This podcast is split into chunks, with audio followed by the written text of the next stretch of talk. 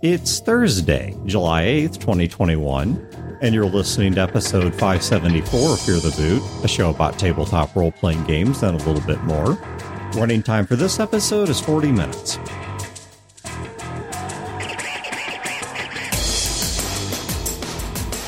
Welcome to Fear the Boot. My name is Dan. This is Wayne. My name's Chad. I'm Brodeur. So All right. Dan, I want to give a shout out real quick. Okay, go ahead.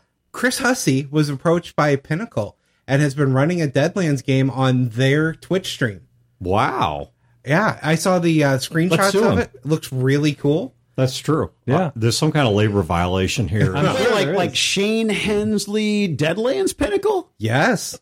Chris Hussey is running an official Pinnacle AP that is a Deadlands on their Twitch stream. So you, what you're suggesting is is that if an individual puts together a quality actual play and consistently advocates for a game, that game company may be open to them running APs officially for them? Well, Chris is also published through Pinnacle as well and cultivated a relationship. So Chris is a big deal. I'm not. I got it. Yeah. I Yes. got it. Yes, you got it. Actually, you didn't get it. So Yeah. no, no. I just wanted to give him a shout out because I thought it was really cool to see him out there because he's not on the mics with us very often. Yeah. And we usually just make fun of him. No, so I super thought I'd say something Yeah, nice because I'm, for him. I'm jealous of it. It's really cool. Yeah. No. okay, for one of you used the correct word, one of you didn't. I used envious. I was correct. Thank you. But here's the thing about Hussey. As much as we make fun of old man Hussey, dude's got hustle. well, yeah. I, I mean, It's he, in the name. he hustles. Yeah. No, I'm glad to see that Hussey's hustles are paying off somewhere other than his hot dishes. Ew. So I will link that in the show notes if you're interested. No, don't link a hot dish. When you No, no, when no, you no. say hot dish, I think uh, Okay, of- now our topic for today. Wait a minute. You totally derailed me. I didn't even get into my diner porn scenario. no, we knew. No, no, we knew. We knew. Yeah. It's like when you play chess, you think three steps ahead. Yeah, or oh it's oh like my god, I'm so predictable and boring. I'm you know sorry. how No, like, you just before a major natural disaster, you see all the animals fleeing in a particular direction. I do, yeah. somehow they get it on a level we don't they until it feel happens. it. Yeah, sure. The three of us are those animals. and we just started flying west for no mm-hmm. particular reason against the jet stream. Because you knew there was a 70s diner Merkin diatribe that I was going to get into that you wanted to derail. I gotcha. I mm-hmm. gotcha. Okay. Fair enough. So I can't believe I'm about to pass the mic right back to you. but anyways, do check the show notes if you want a link to Chris Hussey's Twitch stream for the game that he is running or the actual play that he is running for Pinnacle and check that out. And now with that done, let's go ahead and roll into our topic for today, which is going to be combat. And the host you would expect least to be about to get high praise here is about to get high hmm. praise. But I'm going to first start with Brodeur, where I just don't have a good frame of reference because outside of con games, I've never played in one of your games. So, for me as a game master, when it comes to combat, particularly when I'm doing a game that has a very intensive combat mechanic, like a Harn Master or a Dungeons and Dragons, something where you look at your character sheet and a very large portion of that character sheet is geared toward fighting X. That is where I am most comfortable as a game master in terms of, well, in a lot of areas. Mm-hmm. For example, we talk a lot about on the show about spotlight and about distributing spotlight equally among people. Well, in a lot of games, mechanically, there are rules, literal rules for telling you when it's this person's turn for spotlight and that person's turn for this spotlight. stat, you make and this that- roll. and that person's turn for spotlight. You've rolled initiative, you've dealt initiative cards, what have you. We know the order in which these PCs get to take actions. So now I feel like as a game master, I have a tremendous amount of control and authority over the situation because we all agree it's Chad's action. Chad won initiative. So we all know that Chad's going to go first. But more importantly, there is pressure because it's real, right? Hmm. And so, like a lot of game masters, What do you mean by it's real? I assume we're not going Blackleaf here. Oh no, no, no, no. What I mean is is that if we're in a social situation, Dan, and we're role playing and Wayne's character wants to interject and Chad's character wants to interject. Sorry, my enunciation was I apologize. I've been drinking and I'm on a manic high, so tomorrow's going to be a horrible day for me. you should probably call and make sure I didn't kill myself. But my point is is that in a social situation, there's a lot of jumping in and a lot of interaction. But in a combat situation, Wayne knows that even though he's queued up to fire his arrows, it's Chad's action hmm. and Chad's going to go. And Wayne's got to sit on his hands and keep his mouth shut and do his thing. That, that's the place where I excel, where everyone else knows their place and I'm in control. Oh, that's where I'm good. Okay, so I wanted to wait for you to get through all of that before I give you my view on combat when I come in. Because I'm the opposite. I am not comfortable once it goes to combat. I am the, my most uncomfortable once I'm running the combat. I'm much more comfortable moving the spotlight around, dealing with players, having NPCs talk. When the combat happens, I don't want, let's say it's Chad's turn. I don't want you, Brodeur, to be quiet. I want the characters to be talking and interacting even during combat. And because of the strict structure in certain games of initiative and that, I don't get that. And I don't get that myself. I want my NPCs to be given lip and arguing and conversing and have it all feel real and fluid. And I feel constrained once we go to the the rules of initiatives and things. And I know I can have my NPCs doing this. Anyone can talk out of order to be doing that, but I always forget when it comes hmm. to it. So, and this is a very serious question, and I don't mean to create a tangent, and we might. When you, Wayne, are running a game, why do you fight? Why have combat? And that that's not rhetorical. Seriously, when you're running a game, what is the purpose of combat? Yeah, that's a great question. So, any situation can be gotten around without combat being needed. But I don't want to take it off the table for the players. Now, see, as a gamer, I want to argue and I want to say World War II, World War One, history. There are a lot of things that can only be solved through fighting. Yeah, that's the real world. That's not a game that I'm presenting in a fantasy world. Uh, okay, all right, all right. Under okay, I, I in think a I have a fantasy, little frame. yeah, in a fantasy world, anything that I put out there, the players can find a way. I don't enforce combat is going to happen, but the players want it, and combat is fun, and I do enjoy doing the combat as well. I just find it's my weakest thing as a GM, but I don't want to deprive the it, Okay. especially let's say you're running a D&D game. Those are characters that Yeah. probably want combat. I run a superheroes game. They want to fight. I want to make them angry at my hmm. NPC to the point that there's nothing more they want to do than to kick its ass. And with my cliffhangers, I do that.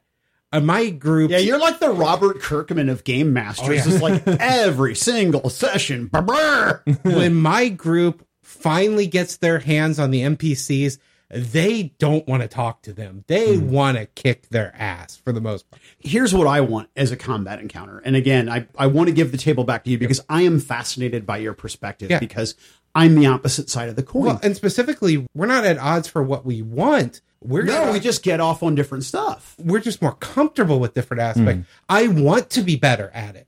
I want to be able to do a big dance of death But- combat that But but everyone's Wayne, balancing. But, But, Wayne, I the, suck the at it. thing, the thing. No, you don't suck. What you need to do is embrace control. The no, I'm, no, I'm serious. The one time as a game master you have the most significant amount of control over your table is during a combat encounter. We literally have rules to dictate the order of play. We literally have rules for each particular character type or character class and what they can and cannot do. There's very, very few curveballs that you're going to be thrown, but even more exciting, you have an enormous toolbox of curveballs that you're going to throw them. And when your players strap into that roller coaster, they have to feel, even though you're not going to do it, they have to feel that that safety harness might blow. I guess my thing is, I want those curveballs.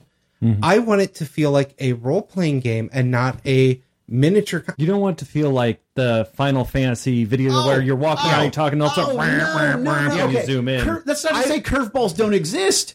It's just if you browbeat them, right? If you no, I'm serious. If you browbeat your players with the actual pressure that should be there, like one of my least favorite things that players try to do in a combat encounter have fun. is no, no, no, no. Fun's great, but they they want to talk to each other about. Oh well, you know what you should do. You should cast da da da da. No, f- off. Right. That's not what we're doing. The time to talk was before we rolled dice for initiative. Now. Now is the time for action. It is your turn. What do you do? You don't. Great. Wayne, it's your turn. What do you do? Great. You did that. Wayne, let's resolve that. Perfect. Dan, it's your turn. Oh, Chad, mm-hmm. you want to interject? Great. You roll your whatever to try to interject on the bad guy, whatever. You just keep going and going and moving and mm-hmm. moving and moving and moving. And then people are losing hit points. They're taking major harms. All of this bloodshed engine. and flow is going. And there's absolute chaos. And the only person at the table that has any idea about what's really, really going on is you. So I want to agree and disagree with you on something. I 100% agree. I hate it when people are sitting there talking strategy in the middle of it, out of character. But like rules, meta. Yes, Oh, from no, a meta don't do lightning bolt. Do fireball because it does three and a half percent more and damage like, on Chad, average. shut the f- up. It's Wayne's action. Wayne, what do you cast? Yeah. But, and that's and I don't mean no, to be no, a no. dick. You're right because it deflates the Yes. that excitement, it, that danger. ruins- It, It, it forces How- my foot off the throttle. However, I want the characters to be able to do that. If they're in the middle of the Yeah. fight and let's say Chad's character's getting hit, I want him to turn to the healer. Where's the fucking healing? Yeah. But, But I want his character to do it, not him. yeah, Oh, we're on the same page. We're absolutely on the same page. The Johnny Lightning, cast a lightning Keeping in ball. mind, you, you can't give three or four sentences. You've got five seconds to do Right. this in. But what do you say to him? Right. I want that to be happening. right. I say Keeping in page sixty-eight. It's got the crit rules. Johnny Lightning, read your goddamn character sheet. but but here's here's the other thing. Is God, that I hate Johnny Lightning. the, the, the power that you have as the game master. I am so going to create an NPC in some game that fits. Like next superhero game, Yeah. I'm going to create Johnny one Lightning. called Johnny Lightning because I know Chad's going to want to punch it in the face. Mm-hmm. when you are running a combat encounter as the game master, that is when I feel I am at my greatest in terms of thrill. That doesn't mean I don't have good narrative. It doesn't mean that I don't have good, strong, provocative, emotional stories jam. it's my thing. I get it. And when I'm running a combat encounter and I'm on my side of the screen and I know what's going on and everything for the players, right? So when I'm a game master, I'm concerned because there's so much going on in the world, right? You mm-hmm. have all your rules, Chad, with your character. And Dan, you have all your mm-hmm. rules with your character. And Wayne, you have all your rules with your character. But more importantly, Johnny Lightning hasn't read any of them. You're Wayne, right? And you're Dan, and you're Chad, and you're sitting at the table with Phoenix and with John or whomever. And individually, you're smarter than me, but collectively, I have no chance. However, when we sit down hmm. at a fight, all of that falls away. And you're Dan, and he's Wayne. And Wayne thinks he knows what Dan should do, and Dan thinks he knows what Chad should do. But none of y'all fuckers know what I'm going to do, and I control the throttle. and you don't see my dice, and you don't know what's going on. It's like BDSM, and only I know the safe word. You know what? Okay, okay. Hold- Is it pineapple? There's one big difference there between me and you as well. I typically roll out in front of everyone. I don't fudge dice. You never fudge dice in favor of you, but you have Unless to be it's interesting. You have to be in a position to fail in favor of your party. And here's why I say that. That's my break. So I've got my throttle, right? I can make the combat encounter as difficult as I want until we roll initiative. Then I have to massage and I have to figure out all my bells and my knobs and my throttles and my yaw and my tilt and figure out what can I do to make all of you motherfuckers feel like I'm going to run a TPK, hmm. but I know I'm not. Hmm. And you know what? When you showed up today at six o'clock and you sat down and we bullshit for a half hour, you knew I wasn't going to run a TPK either. But at 7:30 tonight, you guys were convinced I was going to run a TPK until I didn't. Well, So- and oh. this might be a semantics thing. I don't fudge the dice. I fudge the stats that they don't know. So, oh, okay. So Yeah. it's it's six of one, half a dozen the other. The thing is, is that we're lying to them, and they don't know we're lying. But more importantly, even if they know subconsciously, eh, they don't give a f- because it was fun. yeah, for you, at that point in combat is when you feel like you have the most control. In my case, is where I feel like I have the least. I'm controlling the whole world, and the rules are whatever I want to adjust the rules All right, to what's be your body count? outside. Wait, wait, wait, wait. Hold, hold up here. Hold up here. All right, we got to give some structure. 'cause There's been about 25 Control your podcast. Yeah, uh, Dan, take control of your show here. There's been about 85,000 points in there, and I, I got to start putting these in some kind of structure. All right, so first off, I'm going to back way up here. Brody, you talked about spotlight management, and I think you just put words to something that I have intuitively felt for a long time, but was never able to pin down. This is why I so profoundly hate mechanics like Shaken. Be- and not No, you're, I thought about this on the drive Yeah. here. I get and I, not, and D and D has spells like hold person or whatever that effectively do the same thing. The- It's always fun to do something. It's never fun yeah, to not do that. something. If we have a combat, and let's say Brodeur's running the game, and he's got five enemies, and there's Chad, Wayne, and me as the players, so there's a total of eight things in the field here, and that's my spotlight is one eighth of that time, and something in the game takes away my spotlight. And there's no negotiating with it. There's no bargaining with it. It's hey dan it's your turn. Hope you beat shaken because that's all you get to do this turn. You don't get your spotlight.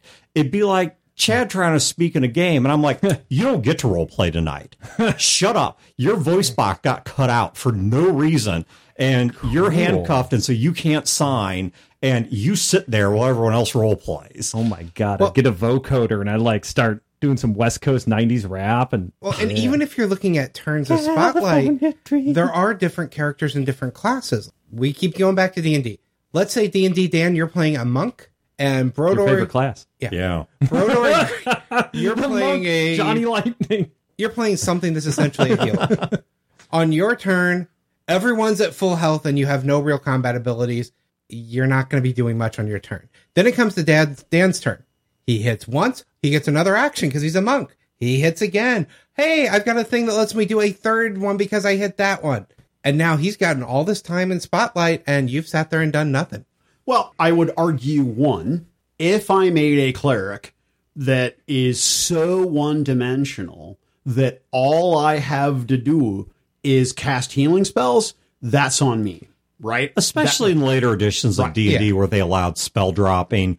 Because in the earlier editions, I mean, like second edition, if you were playing a cleric, you had to make that decision of well, I'm expected to heal, so that's going to be the bulk of my spell list. Oh yeah, a cleric now is just you're, you're a combat monster wearing full armor, walking in. Well, Oh, that was always heal? the- I'll just toss you a heal. Well, so that was the, always the case, but now they allow spell dropping where you can say this was supposed to be a spiritual weapon, and now I'm going to do. yeah, I'm just going to drop it and turn it into a healing spell or whatever. And, and I realize in fifth edition, it's not quite spell dropping; it's spells prepped versus slots used.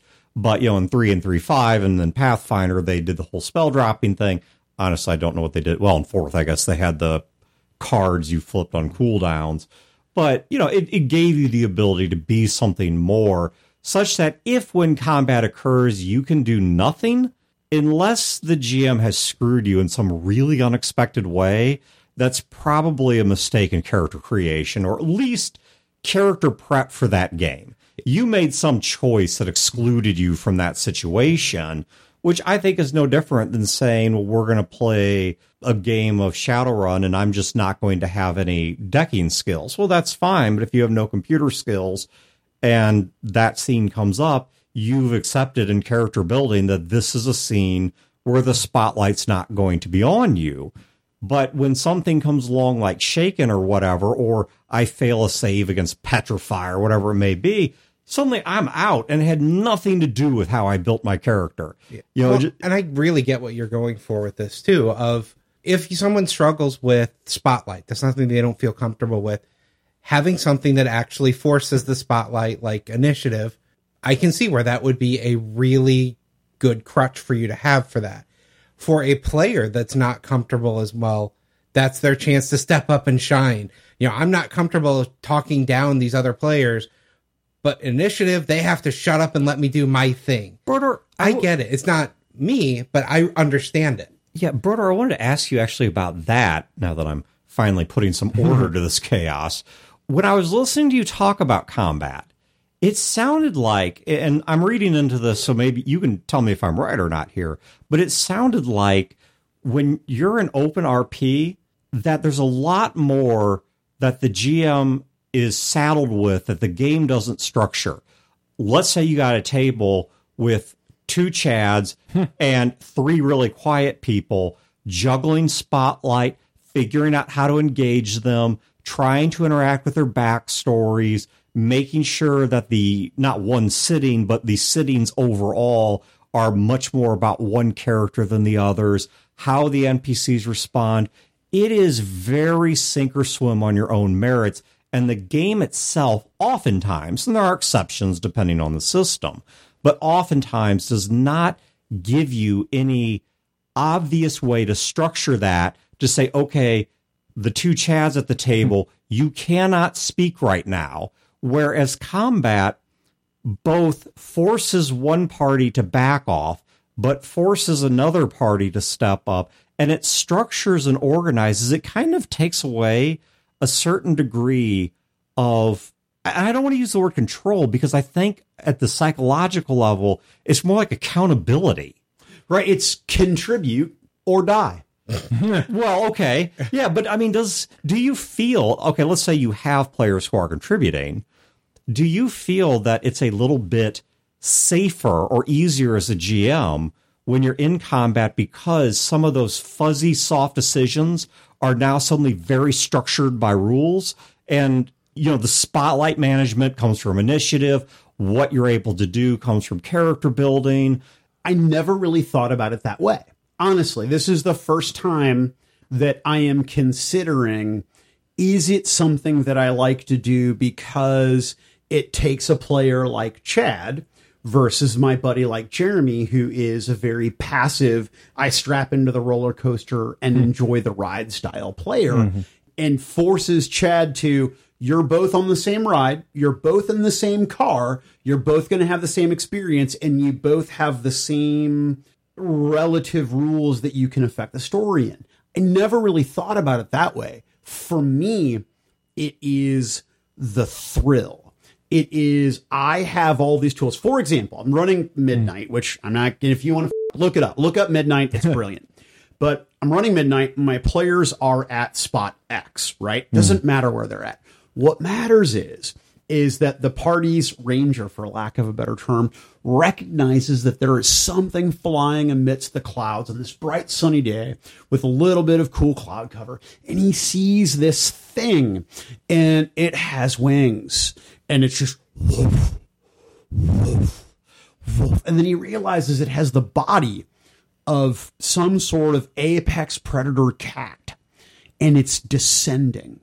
And then he sees Charlie see, does Charlie's not pissed off. like that. Then he sees Yeah, 'cause it you said cat. then it sees its tail and he realizes, F- me crooked, it's a manticore. Right? So what are your Well, players at the he's about to table. One of your players at the table says manticore, and then you look at that arrogant son of a bitch who knows the rules, and you say elite stat array manticore, and he shits himself. no, nobody else at the table knows what's going on. And then you look at that guy specifically, and you describe how folding out of the clouds, dropping and descending and falling into an almost like attack helicopter formation is the second f***ing manticore. Hmm. now, people at the table that don't know the rules are like, oh, there are two flying things. And in this campaign setting, we have a difficult time fighting flying things. But then the two guys at the table who know the rules are looking at me like I'm the world's biggest because here they are, fourth level, and here are two CR6 elite manticores that are coming. Between the two of them, here come 12 D8 plus 3 each. See, but this They're one- showering the party. Time out, because this, ah! time out. This is what I'm talking about. You're talking about creating tension, not through narrative, but through numbers. through mechanics. Now, there's nothing wrong. And with- that's where Chad Well, and on, I hold on, hold have a difference of hmm. perspective, not even opinion. Hold you're, you're not you're not done fighting me. So, uh, it, Careful, we'll bring out two manticores. Yeah, I know, apparently start they're. CR12, I think. they were just regular Manticore CR5 that I gave Elite Statistic Array to make them CR6. see, because I, does that? it's an it's an ability to create It's a tension. totally winnable thing. I, I, Right. All right. So let me say, proud. We're pulling I- for you back home. we come up with thought exercise here. Let's actually do. Well, we don't need to actually play this out. Just just imagine this. And I say, try and scare me purely with narrative, and that's one challenge. But then I say, She's pregnant. okay. See, but Chad, that's where you excel. And I'm going to come. And I there's something I want to talk about here on the counterpoint regarding you and our Blades in the Dark game here on this. I just haven't gotten to it yet because some of us are not ADD, and so oh, no, that's fair. or mania or whatever it is you're doing They're right mania now. for sure. Okay, all right, but and I'm not making fun. I'm just No, it's whatever. I mean, if you know what, anybody who has my mental illness, f- off. But my point is that it's a very different sort of thing to say scare me with numbers, right? You come It's up twins. Well played. Triplets. no worse would be it's two different chicks. but it's the difference between coming up with a story of why you're in debt to the IRS versus just saying here's the tax bill and it's 50 grand. So here's the thing I can do at my table, I have the luxury of being able to do both because I can describe this spike tail cat predator bat winged thing to the dismay of actor and chef, right? And they'll be like, oh, this sounds terrifying. Oh, God, there's a second one. But then there is a feedback loop at my hmm. table, right? Because the narrative based players are uncomfortable with the description I made about the manticore. And I don't call it a manticore. I don't use the word manticore.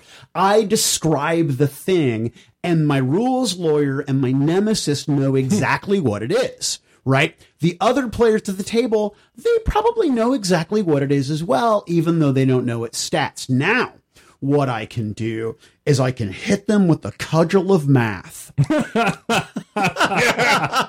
and then they look at rules lawyer and they look at nemesis and they see the second one come down. Now the party's like, oh crap, there's two of them. This is twice as difficult as we thought. Mm-hmm. But they look at the guys who know the numbers and they realize it's five times more difficult than they thought.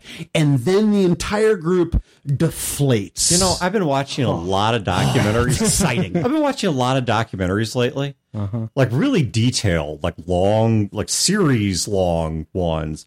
And Brodeur, you have no idea how well we start off with a scary idea and end it with a cudgel of math explains World War II. In every theater, pretty much. But it's true. But then here's what you do. So I I have my dice behind the screen. I don't cheat in favor of me because I've mm-hmm. already done that by stacking the encounter.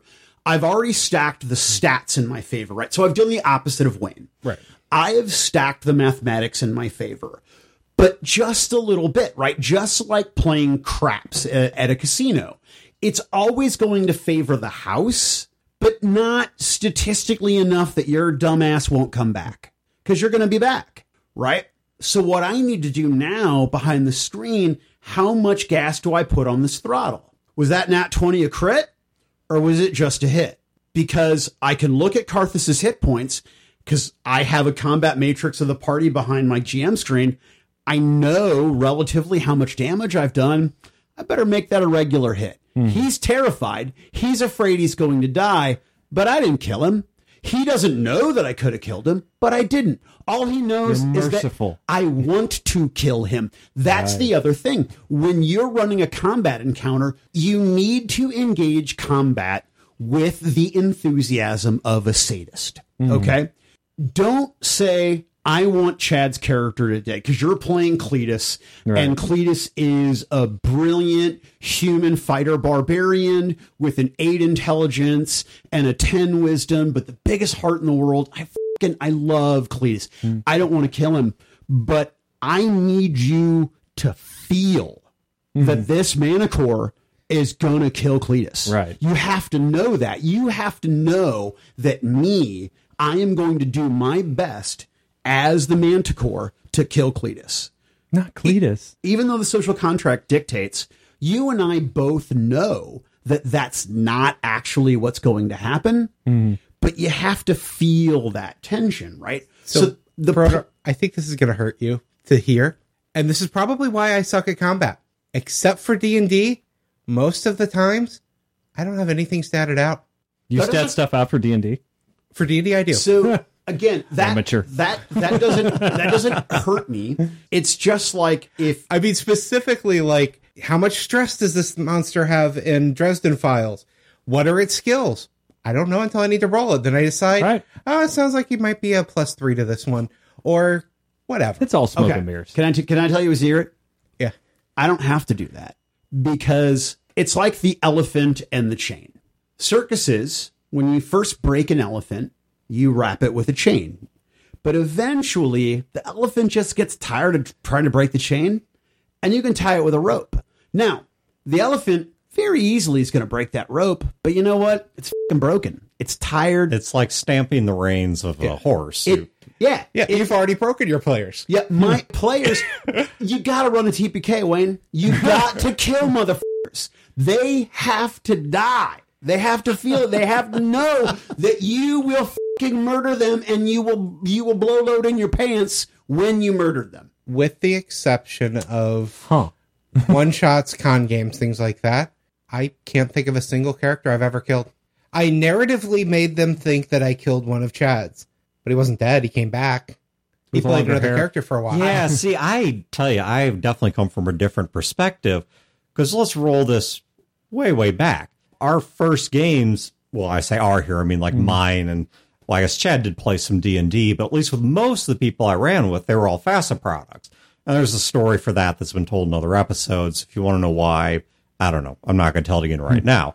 But we started off with FASA Star Trek, and you know, in FASA Star Trek, Well, I mean, a disintegration ray. Yeah. Guess what that does? you're not It there. disintegrates you. it doesn't do five hit points of damage. Yeah, many of the weapons did not have a numeric damage. It's just they're not there anymore. Yeah. They just do an overlay of the two scenes or the two camera angles. Mm-hmm. And in one, the person's there, and then they have the person walk off scene, film an empty area, and put a special effect in the middle. And that's how it works. Somebody shoots you with a phaser or disruptor. If it's a high grade one or even a decent one, there's no damage to it. It's just plain, they're gone. Right. They're particles in the wind. You're trying to not breathe them in at this mm-hmm. point. But, anyways, my point is, though, so I move on from that to we played some Shadowrun, which first edition Shadowrun was very difficult to run. So I'm just to skip over that one and go to our third game, which was Battletech. Battletech is all profoundly above board.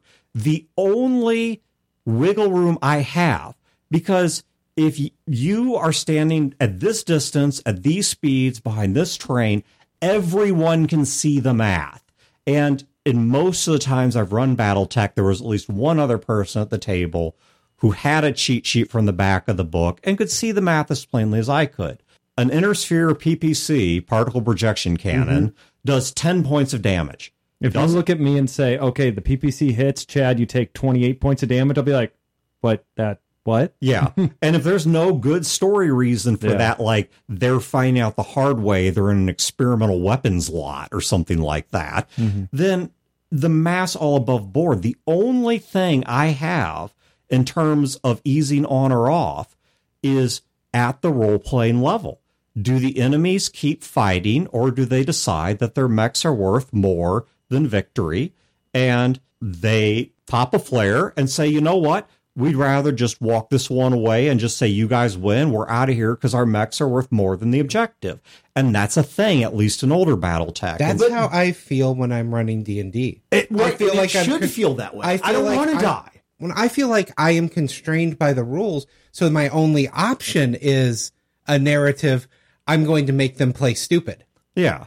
I, But- I but mean, that- like in in BattleTech, once again, you hit somebody in the head with an AC 20, an autocannon Mm-hmm. 20, which is, I think, a 200 millimeter autocannon, the head's gone. You know, there is no version of events wherein the, the cockpit on that mech is still there. There is no fudging that. And so the only mechanism I have is either they're there, they're not there, or if it happened, I've got no mechanism anymore. I lose control.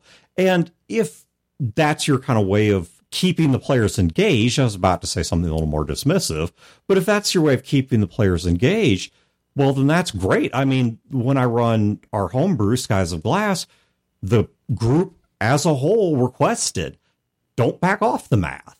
And the only math I backed off was I didn't use the little Benny or token system much against you guys. But other than that, it was, you know, you lost a character to a shotgun to the stomach. And in that because a shotgun to a stomach kills a person. in that game, what was so delightful as a player, for just my perspective, is knowing, knowing I could die, right? Knowing I could lose my character. Because if there is no sense of danger, Yeah. there's no sense of excitement. But more importantly, in a social situation, it can go back and forth and back and forth and back and forth. And there might be a significant consequence to our failure in this social situation. However, in a fight, failure is death. Failure Yeah. is I lose my character. There is a stake. There is something on the line Right. in a combat situation that feels different to, I think, everybody at the table than the consequences of a failed social situation. So, Brodeur, do you find combat in Blades in the Dark exciting? I adore it. I absolutely love it. Chad can't kill you. So Park park that thought because that is a that's a big onion that I want to unravel or go through the layers of. That's a really mixed metaphor. but but there's But something Blade- else. But Blades in the Dark is the next evolution of a role playing game, right? What I'm talking about is I'm talking I'm talking about a game that is distinctively two things. It is social interaction and it's math combat, right? Blades in the Dark and games of its ilk are the next generation of something that has taken those two things and blended them in a way that I'm just not smart enough to understand. Well, and that's one of the differences between us. I started out on more games like that versus I didn't start with D and D. Well, I started with Skies of Glass, but I started with Skies of Glass where everyone told Dan they didn't want their characters to die, and hmm. so well, most everyone, but Most yeah. everyone. I, Yeah. I don't think I signed up for that. No, Yeah, but- I But that was the, with the it, but the table group consensus Yeah. was go hard on us. In fact, but I even think I pulled you aside and said, "Yeah, my character's up for grabs." yeah. Yep. But, the, but I was brought into the group with that was what I was told. Is like, we decided we're not going to have our characters die in this, so death was off the table. I didn't know what I did and didn't like. Now I would always say I want death to be on the table with Skies of Glass. That was my introduction. From there, we went into other games, played a lot of Fate, played a lot of other things where, again, it's different types of mechanics. I never had that D and D style until years into gaming. the thing about Chad's game and Blades in the Dark is that I know if I do something colossally stupid, colossally foolish, right? That there will be a consequence to that action. Even if it doesn't result in my death, there will be a consequence. Because in Blades in the Dark, the worst thing that could happen to me is getting a fourth trauma and losing my character, right? Mm. right So and the character doesn't die. Right, but but it's taken away from me. Right. And that is as good as death. Hmm. So the tension for me as a player is still there. That there is something that if I behave inappropriately to the world or to my character, I could lose it. And that danger I think is important. This has been a production of Fear the Boot, copyright 2021. Listeners are free to use this episode in a non commercial endeavor so long as credit is provided to feartheboot.com. You can find previous episodes and other resources at feartheboot.com. If you wish to support this show and its related endeavors, you can do so at patreon.com slash feartheboot.